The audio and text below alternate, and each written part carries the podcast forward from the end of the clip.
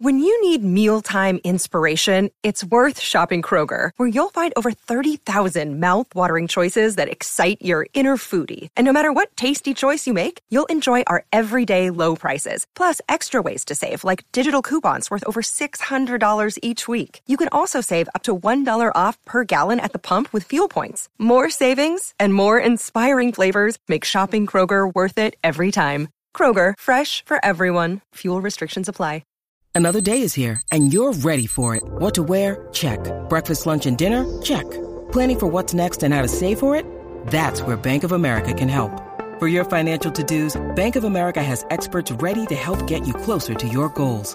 Get started at one of our local financial centers or 24-7 in our mobile banking app. Find a location near you at bankofamerica.com slash talk to us. What would you like the power to do? Mobile banking requires downloading the app and is only available for select devices. Message and data rates may apply. Bank of America and a member FDIC. Here's our spoiler free review of the DCEU's Black Adam. At this point, we've seen roughly 19 million superhero movies of all shapes, sizes, and stripes. It's so many that we can't, much as the filmmakers might wish us to, take each one purely on its own merits. Each one is compared, favorably or not, against what came before. Iron Man had a much easier job than Thor Love and Thunder. The DCEU has double the pressure. We compare them not only to other movies in its own franchise, but against the MCU and Sony Spider Man spin offs. It's not fair, but that's 2022. The long gestating Black Adam, the latest such entry, has several things in its favor a huge global star in Dwayne Johnson, and characters audiences haven't seen on the big screen before. While a lot of the movie works, the whole can't quite escape the messiness of trying to add to or even jumpstart a franchise rather than tell a good story. While this review is going to stay mostly spoiler free, if you want to remain completely unaware and not see anything shocking, say Shazam and fly off out of here. Shazam! Alright, folks, there's no two ways about it. Black Adam has a tone problem. You notice this in the first few minutes of the movie. We get a historical backstory of a young slave in the fictional country of Kahndaq who fights the tyranny of the evil king and eventually gets the powers of the Shazam wizards. We then cut to modern day Kahndaq, where the high tech mercenary faction Intergang has the country under military occupation. Kahndaq has a high quantity of a fancy blue mineral that does some such. It's here we meet Adriana Tomaz, played by Sarah Shahi, who wants to retrieve a crown from ancient times, and during a skirmish with Intergang and a turncoat associate, she awakens Teth Adam, played by Dwayne Johnson, the fabled champion of Kahndaq. Teth Adam then obliterates Intergang with enough ruthless efficiency to make the Spanish Inquisition jealous. These first few scenes really make it seem like the movie's going to go for the usual dark and gritty versions of anti heroics. Not so. Well, not entirely. After Teth Adam falls in with Adriana and her brother and son, he destroys some more mercs, this time in the center of the city. This draws the attention of Amanda Waller, played again by Viola Davis, who calls in Hawkman, who's played by Aldis Hodge, to capture this high level threat. Hawkman then brings in a small battalion of Justice Society members, including his old friend Dr. Fate, played by Pierce Brosnan, and new recruits Cyclone, played by Quintessa Swindell, and Atom Smasher, played by Noah Centineo. Hawkman is very much of the mind that heroes never kill, and since Adam kills people, he must be a villain. At this point, I thought, oh, I was wrong. This is a movie for younger people, clearly. Sure, the beginning is violent, but the tone now feels a lot more comedic, a lot more focused on youthful exuberance, and right over wrong.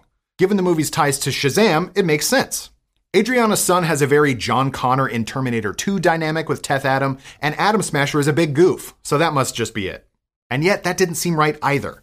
This is my main issue with Black Adam. It feels like two or three different movies all vying for supremacy. One movie is an occupied country looking for its savior in the form of this fabled mythical hero. Another is about an ancient demigod attempting to balance his own inner rage and murderous impulses to find the path toward heroism.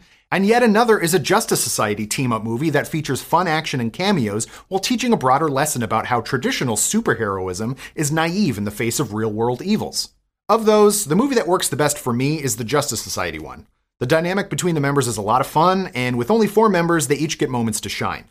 Hodge's Hawkman comes to the fore as the second lead of the movie and owns that spot, while Brosnan's Dr. Fate has by far the best scenes. The problem is, this isn't a JSA movie, it's Black Adam.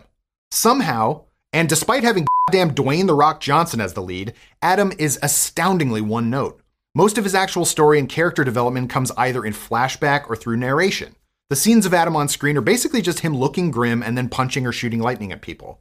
One also can't ignore just how oddly stitched together everything is. The degree to which scenes require characters to deliver 80 yard lines just to tell us what's going on is staggering. Hardly any scenes, especially early on, are allowed to breathe, and only the JSA members get quieter moments of reflection or self doubt. This is a problem when you've set up your lead character to be all powerful and all confident.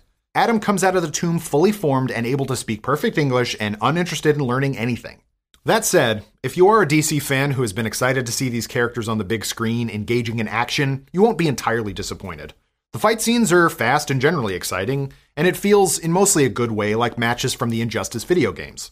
I also felt like the end of the movie works a lot better than the beginning, despite the usual superhero movie weak villain problem. So while it wasn't nearly as bad as I feared, it's not Morbius or anything, it's not a triumph either. Black Adam is a movie that just can't decide on an identity, a point of view, or a message. Is killing good or bad? Are the Justice Society allies or colonizers? Do the people of Kahndaq need a champion or can they do it themselves? The movie never reaches anything like a satisfactory conclusion, but you can bet DC and Warner Brothers hope you won't notice. As much as I like the JSA and the last act worked for me, I can only give Black Adam 2.5 stars out of 5, with the caveat that I'd watch a hell of a lot more of this JSA in action. But tell us, what do you think? Are you going to see Black Adam? What's been your favorite DCEU movie so far? Let us know in the comments below, and for more of the latest and greatest in the world of pop culture, stay tuned to Nerdist.com.